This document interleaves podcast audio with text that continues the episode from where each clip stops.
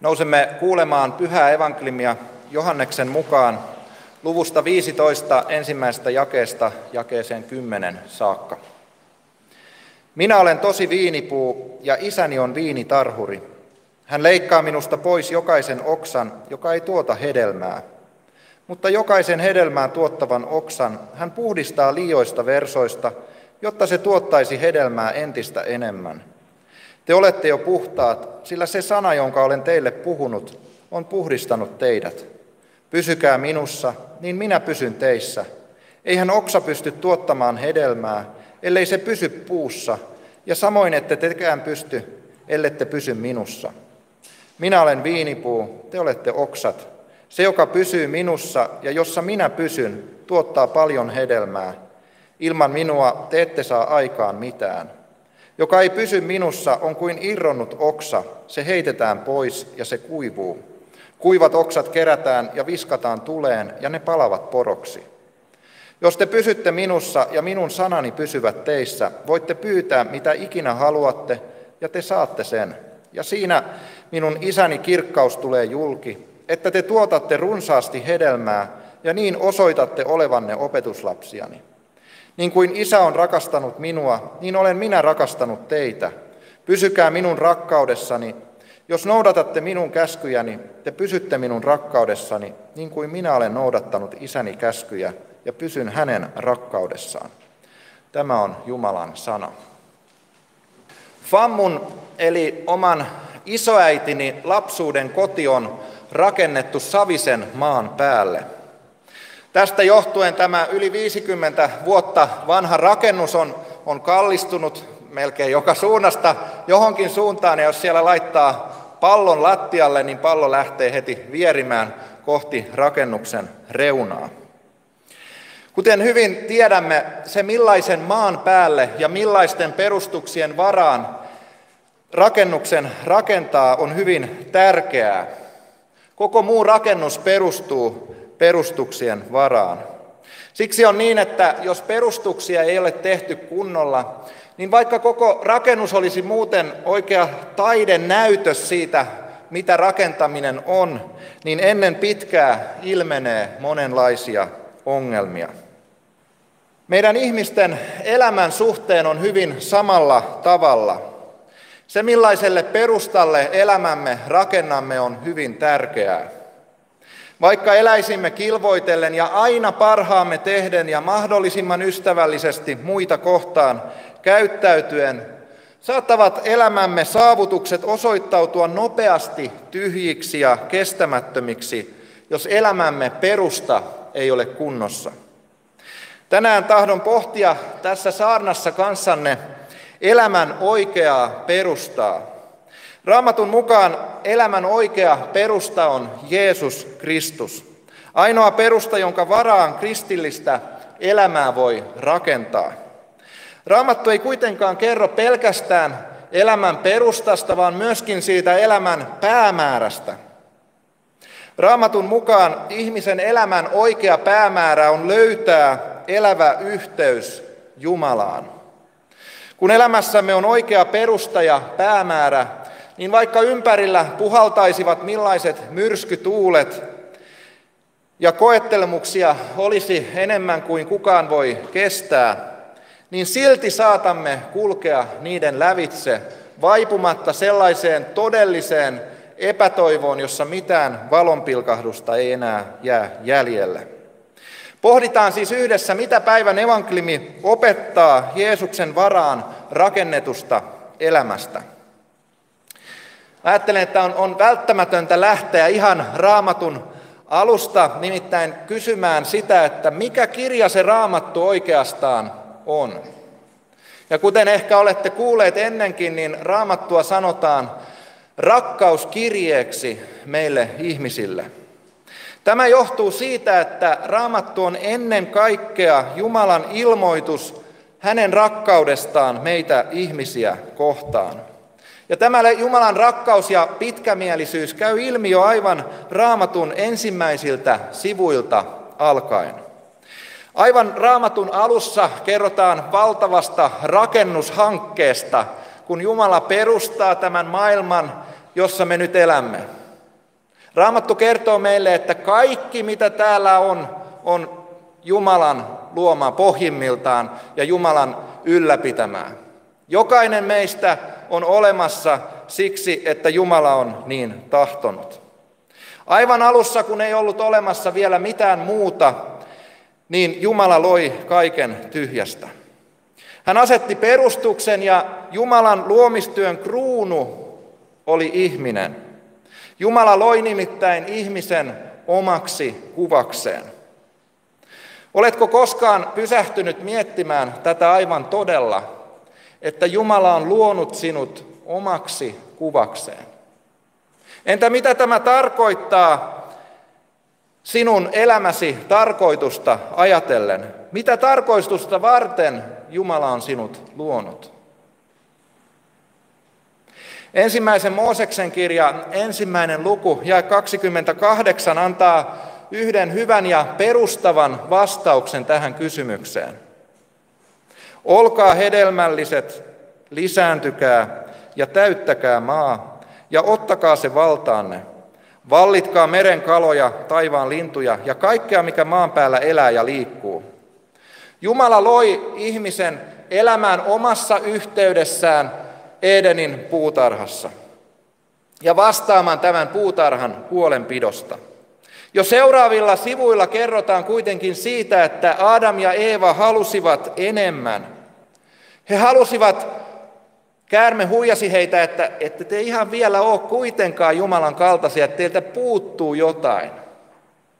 Ja niin Adam ja Eeva uskoivat tämän käärmeen valheen niin, että he halusivat tulla Jumalan kaltaisiksi siten, että tietäisivät hyvän ja pahan eron. Jumalan osoittama perustus ei riittänyt heille ja niin he rikkoivat Jumalaa vastaan.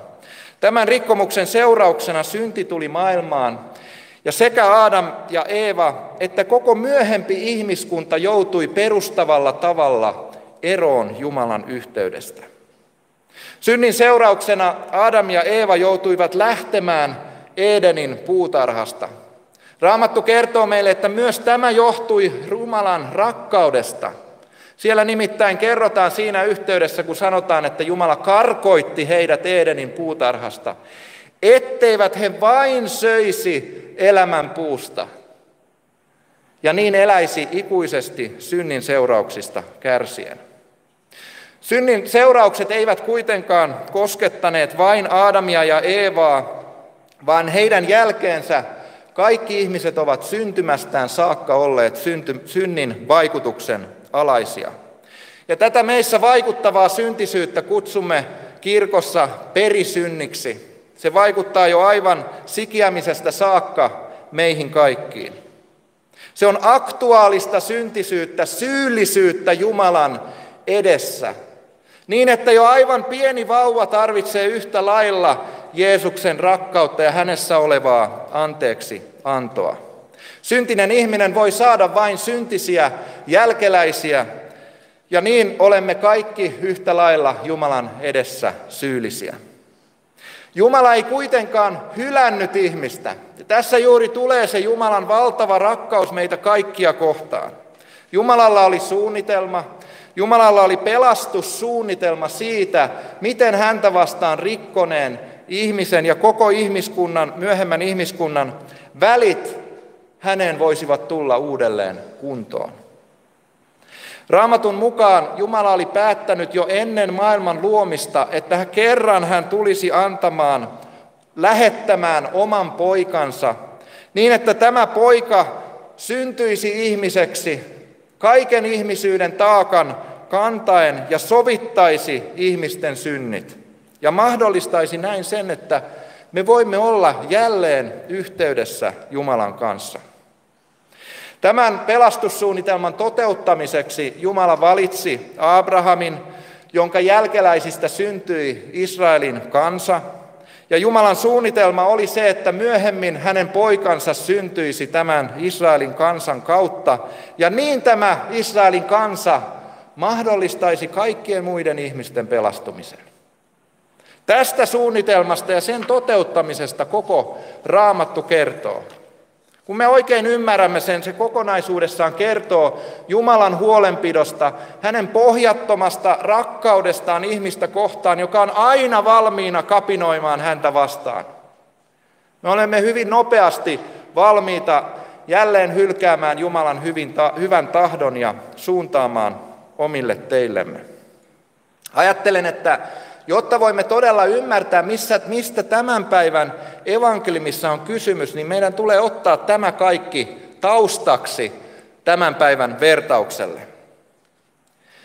Jos lähdetään purkamaan tätä tämän päivän tekstiä, niin viini oli raamatun aikaan hyvin tavallinen ruokajuoma ja Jumalan pelastussuunnitelmassa Israelin kansaa verrataan monin paikoin viinitarhaan. Vertaus on toimiva, sillä tuona aikana kaikki tiesivät, millaisia viinitarhat ovat, millaista huolenpitoa ne suunnilleen vaativat ja millaisessa maaperässä ne voivat kasvaa. Monille meistä suomalaisista viinitarha on kuitenkin hyvin vieras asia. Kenties ette ole koskaan nähnyt tämmöistä rypäle viinitarhaa aivan konkreettisesti silmiesi edessä. Täällä kylmässä Pohjolassa paljon aurinkoa ja su- suotuisaa maaperää vaativien viiniköynnösten kasvattaminen on vaikeaa, ellei mahdotonta. Mutta vaikka me emme olisi koskaan nähneet viinitarhaa, me kuitenkin ymmärrämme, että viinitarhan päämääränä on tuottaa makeita, hyviä rypäleitä. Päivän evankeliumissa Jeesus sanoo Jumalan odottavan hyviä hedelmiä myöskin valitsemaltaan kansalta Israelilta. Tämä ei tietenkään tarkoita sitä, että israelilaisten piti perustaa maailman parhaita viinitarhoja ja pyrkiä valmistamaan aivan erityisen maukkauta rypäleitä, vaan sitä, että Jumala odotti heiltä oman tahtonsa mukaisia tekoja. Jos luemme vanhaa testamenttia laajemmin, huomaamme pian, että tämä päämäärä toteutui israelilaisten elämässä varsin heikosti. Israelilaiset kapinoivat toistuvasti Jumalaa vastaan, jopa silloin, kun Jumala oli aivan yliluonnollisella tavalla auttanut heitä ja mahdollistanut heidän pelastumisensa vihollisten kynsistä. Ja he sortuivat näinä hetkinä myös monesti palvelemaan vieraita jumalia, epäjumalia. Juuri tästä syystä Jeesuksen tuli syntyä ihmiseksi. Jeesus syntyi ihmiseksi, hän tuli siksi todelliseksi ihmiseksi, joka toteutti Jumalan tahdon.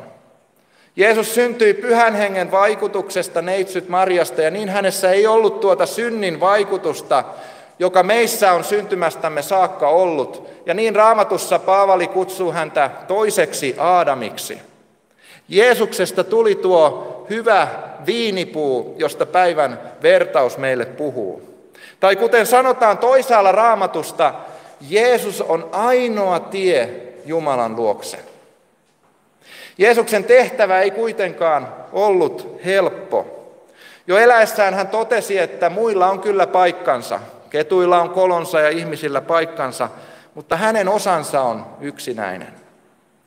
Jeesuksen osa oli yksinäinen ja hän tiesi, että hänen elämänsä lopullinen päämäärä oli vielä yksinäisempi. Tuo ainoa hetki, jolloin hän joutui ristin puulla kokemaan sen, kun Jumala kääntää ihmiselle todella selkänsä. Vaikka sinä olisit kuinka pahasti rikkonut Jumalan tahtoa vastaan ja vaikka sinusta olisi tuntunut kuinka voimakkaasti siltä, että Jumala on todella hylännyt sinut, niin tiedä, että Jumala ei ole koskaan kääntänyt selkäänsä sinulle. Ainoastaan Jeesukselle hän on kääntänyt selkänsä ja ainoastaan sen tähden, että Jeesuksessa voisi olla syntien anteeksi antamus sinulle. Tämä oli se Jumalan hyvä pelastussuunnitelma alusta alkaen, josta koko raamattu meille kertoo. Tehtävän tuottamasta kärsimyksestä ja kivusta huolimatta Jeesus toteutti Jumalan tahdon alusta loppuun saakka. Siksi häntä kutsutaan tosi viinipuuksi. Tämä tarkoittaa sitä, että toisin kuin muiden israelilaisten teot, Jeesuksen teot olivat hyviä ja oikeita. Päivän evankeliumi korostaa sitä, että sen tähden meidän tulee pysyä Jeesuksen yhteydessä. Yksikään meistä ei pelastu kansallisuutensa tai perhesuhteidemme tähden, vaan olemalla yhteydessä Jeesukseen. Juuri Jeesuksen kautta me tulemme Jumalan lapsiksi. Tämä tarkoittaa ensinnäkin sitä, että Jeesus sekä sovitti syntimme, että eli puolestamme sellaisen elämän, jota Jumala meiltä odottaa. Kun me olemme yhteydessä Jeesukseen, ei Jumala näe pelkästään sitä, että Jeesus on kertakaikkisesti sovittanut meidän syntimme, vaan myös ne Jeesuksen hyvät teot luetaan meidän hyväksemme. Mikä tarkoittaa sitä, että Jeesuksen kautta me voimme tulla uudelleen Jumalan yhteyteen. Jeesuksessa meillä on ikuinen ja onnellinen Jumalan tarkoittama elämä hänen yhteydessään. Jos me luemme hiukan päivän evankeliumin ympäristöä, me huomaamme nopeasti, että opetuslapset olivat tässä suurten muutosten edessä. Tähän asti opetuslapset olivat voineet milloin tahansa lähestyä Jeesusta, tulla hänen lähelleen ja kysyä neuvoa ja sillä tavalla saada rohkaisua elämäänsä. Ylösnousemuksensa jälkeen ja sitten kun Jeesus astui myöhemmin taivaaseen, tämä kaikki tuli kuitenkin muuttumaan. Siksi Jeesus oli luvannut heille toisen puolustajan, pyhän hengen, joka olisi aina heidän kanssaan. Niin he pystyivät myös Jeesuksen ristiinkuoleman jälkeen, ja kun hän oli astunut taivaaseen, edelleen turvautumaan Jeesukseen, olemaan hänen lähellään, mutta nyt pyhän hengen kautta. Juuri tästä meille puhuu myös kolminaisuuden sunnuntai, nimittäin siitä, että kun me käännymme yhden persoonan puoleen jumaluuden, siis kun Jumala on kolmiyhteinen, hänellä on kolme persoonaa, isä, poika ja pyhä henki. Ja kun me käännymme isän puoleen, niin me käännymme sen koko Jumalan puoleen samalla. Ja sillä tavalla, kun me tulemme pyhän hengen kautta Jeesuksen lähelle, niin me tulemme ihan todellisuudessa Jeesuksen lähelle. Meidän uskomme perustuu, meidän uskomme Jeesuksen perustuu siihen, että pyhä henki tekee työtä meissä. Pyhä henki vaikuttaa Jumalan sanan ja sakramenttien kasteen ja ehtoollisen kautta meissä uskoa, ja ilman hänen työtään yksikään meistä ei voi uskoa Jeesukseen syntiensä sovittajana. Usko ei ole jotain sellaista, jonka aikaan saavat ihmiset ovat onnistuneet hankkimaan itselleen, vaan se on Jumalan lahja meille. Vain Jeesuksen yhteydessä pysymällä me voimme pysyä uskossa ja tuottaa Jumalan mielenmukaisia tekoja. Vertauksessa Jeesus puhuu kuitenkin myös sellaisista oksista, jotka kyllä ovat hänen yhteydessään, mutta eivät kuitenkaan tuota hedelmää, tai jos tuottavatkin, niin tuottavat vääränlaista hedelmää. Eivätkö kaikki Jeesuksen yhteydessä olevat ihmiset siis pelastukkaan? Ajattelen, että tämä on, on tärkeä kysymys. Toisaalta raamatun opetus on erittäin selkeä. Jokainen ihminen perustuu uskon kautta. Ja toisaalta raamatussa myös useammassa kohdassa puhutaan siitä, että oikea usko käy ilmi teoissa. Ajattelen niin, että näitä kahta näkökulmaa ei pidä asettaa vastakkain eikä sekoittaa toisiinsa. Raamatun selkeä opetus on, että ihminen pelastuu kasteen kautta uskomalla Jeesukseen. Yksikään hyvä tekomme ei ole edellytyksenä eikä myöskään edistä pelastumistamme. Pelastumisemme on täysin Jumalan työn varassa. Kuten päivän evankeliumin toisessa jaessa, jakeessa todetaan, on Jeesuksen yhteydessä kuitenkin myös sellaisia ihmisiä, jotka eivät todellisuudessa turvaudu häneen pelastajanaan.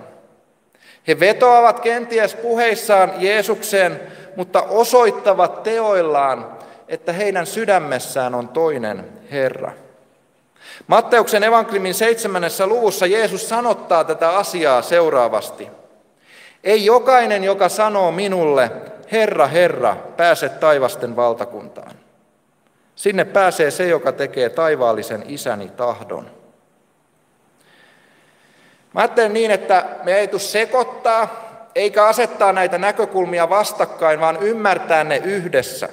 Ja kun me yhdistetään nämä molemmat näkökulmat, niin me voimme todeta, että yksikään ihminen ei pääse taivaaseen omien tekojensa tai ansioidensa kautta.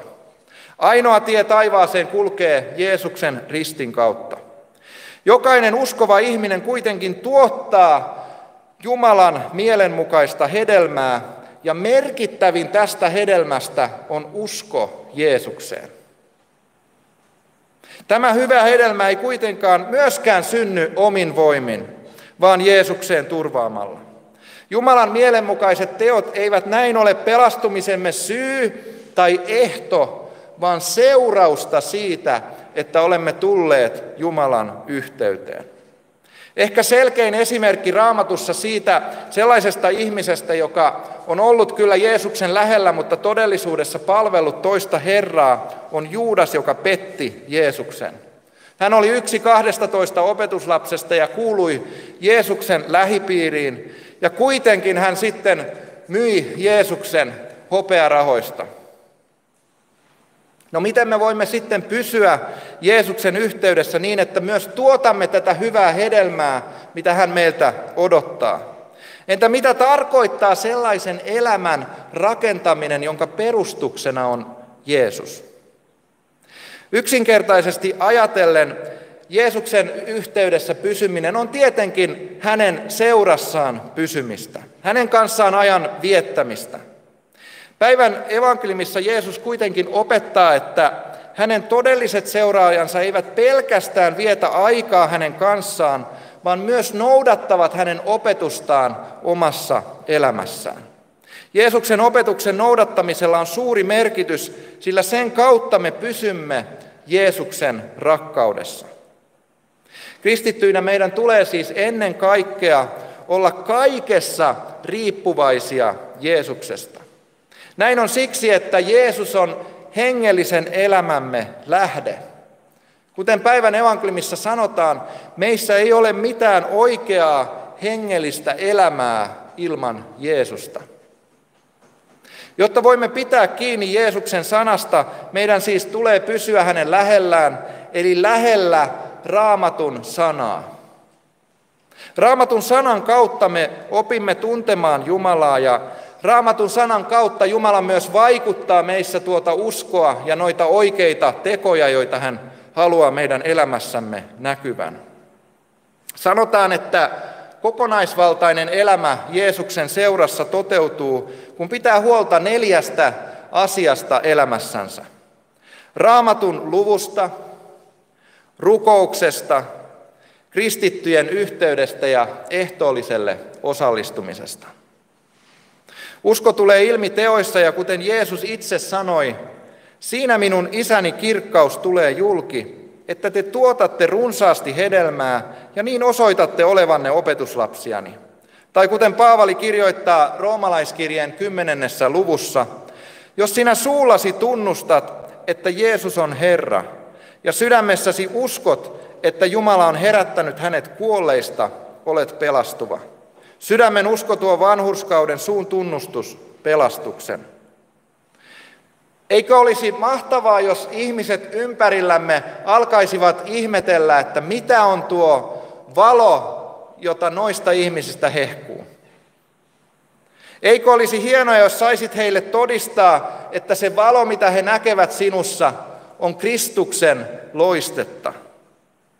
Eikö olisi hienoa kutsua heitä omistamaan tuota uskon kautta osaksemme tulevaa valoa.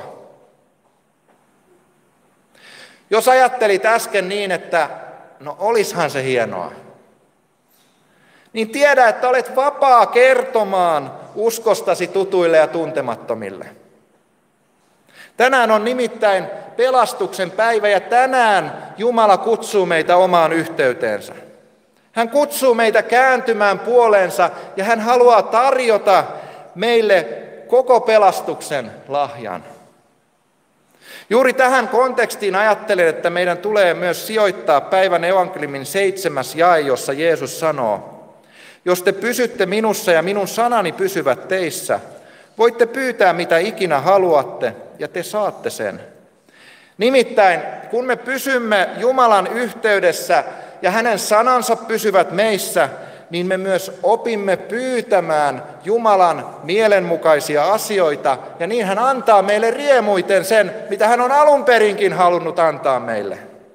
Tämä on aivan valtava totuus, kun me olemme Jumalassa ja me pysymme hänen lähellään, erityisesti hänen sanansa kautta. Myöskin sakramentissa sana yhdistyy aineeseen ja vaikuttaa meistä uskoa. Pysykää siis lähellä Jeesusta. En tiedä, mitä tälle fammuni, eli isoäitini lapsuuden kodille käy. Kenties talo on jo liian kallellaan niin, että sitä ei enää kannata kenenkään lähteä korjaamaan. Kenties joku taitava sukulainen tai tuntematon ihminen saa sen haltuunsa ja eräänä päivänä korjaa tuon rakennuksen. Sen kuitenkin tiedän, että yhdenkään ihmisen elämä ei ole liian rikkinäinen korjattavaksi. Jumala, joka on luonut meidät, on nimittäin myös osoittanut, että hän rakastaa meitä. Hän antoi meille Jeesuksen, jossa meillä on elämä ja toivo, joka loistaa synkimmänkin pimeyden keskellä. Vaikka koko talvi ja vaikka koko vuosi olisi yhtä suomalaista syksyä, niin että vettä sataa ja on pimeätä ja kylmää koko ajan, niin silloinkin Jeesuksen valon, rakkauden liekki loistaa siellä keskellä. Kun Jeesus on elämämme perusta, me tiedämme, että vaikka kaikki muut hylkäisivät meidät, vaikka elämämme päättyisi aivan mahdottomaan haaksirikkoon, niin silti Jumala ei hylkää meitä. Kun me käännymme hänen puoleensa, hän on valmis antamaan anteeksi ja osoittamaan oman rakkautensa meitä kohtaan. Jeesus ei koskaan hylkää sinua. Hän rakastaa sinua aivan elämäsi loppuun asti. Tämä Jumalan rakkaus meissä ja meidän tähtemme, johon koko kristillinen elämämme perustuu, on tiivistetysti sanottu kaikkein kirkkaimmin pienoisevankelmissa, Johanneksen evankeliumin kolmannessa luvussa. Ja se kuuluu niin, että Jumala on rakastanut maailmaa niin paljon, ettei yksikään, joka häneen uskoo, joutuisi kadotukseen. Että antoi ainoan poikansa, jottei yksikään, joka häneen uskoo, joutuisi kadotukseen, vaan saisi iankaikkisen elämän. Rukoilemme. Pyhä Jumala, me kiitämme siitä suunnattomasta rakkaudesta, joka raamatussa käy ilmi aivan sen ensilehdiltä alkaen. Me kiitämme siitä, että tuo rakkaus on todella meidän ymmärryksemme ylittävää rakkautta. Herra, sinä näet ne pienemmät ja suuremmat haaksirikot, joihin me olemme joutuneet elämämme aikana. Herra, näet myös ne onnistumisen hetket ja riemun tunteet, joita olemme kokeneet.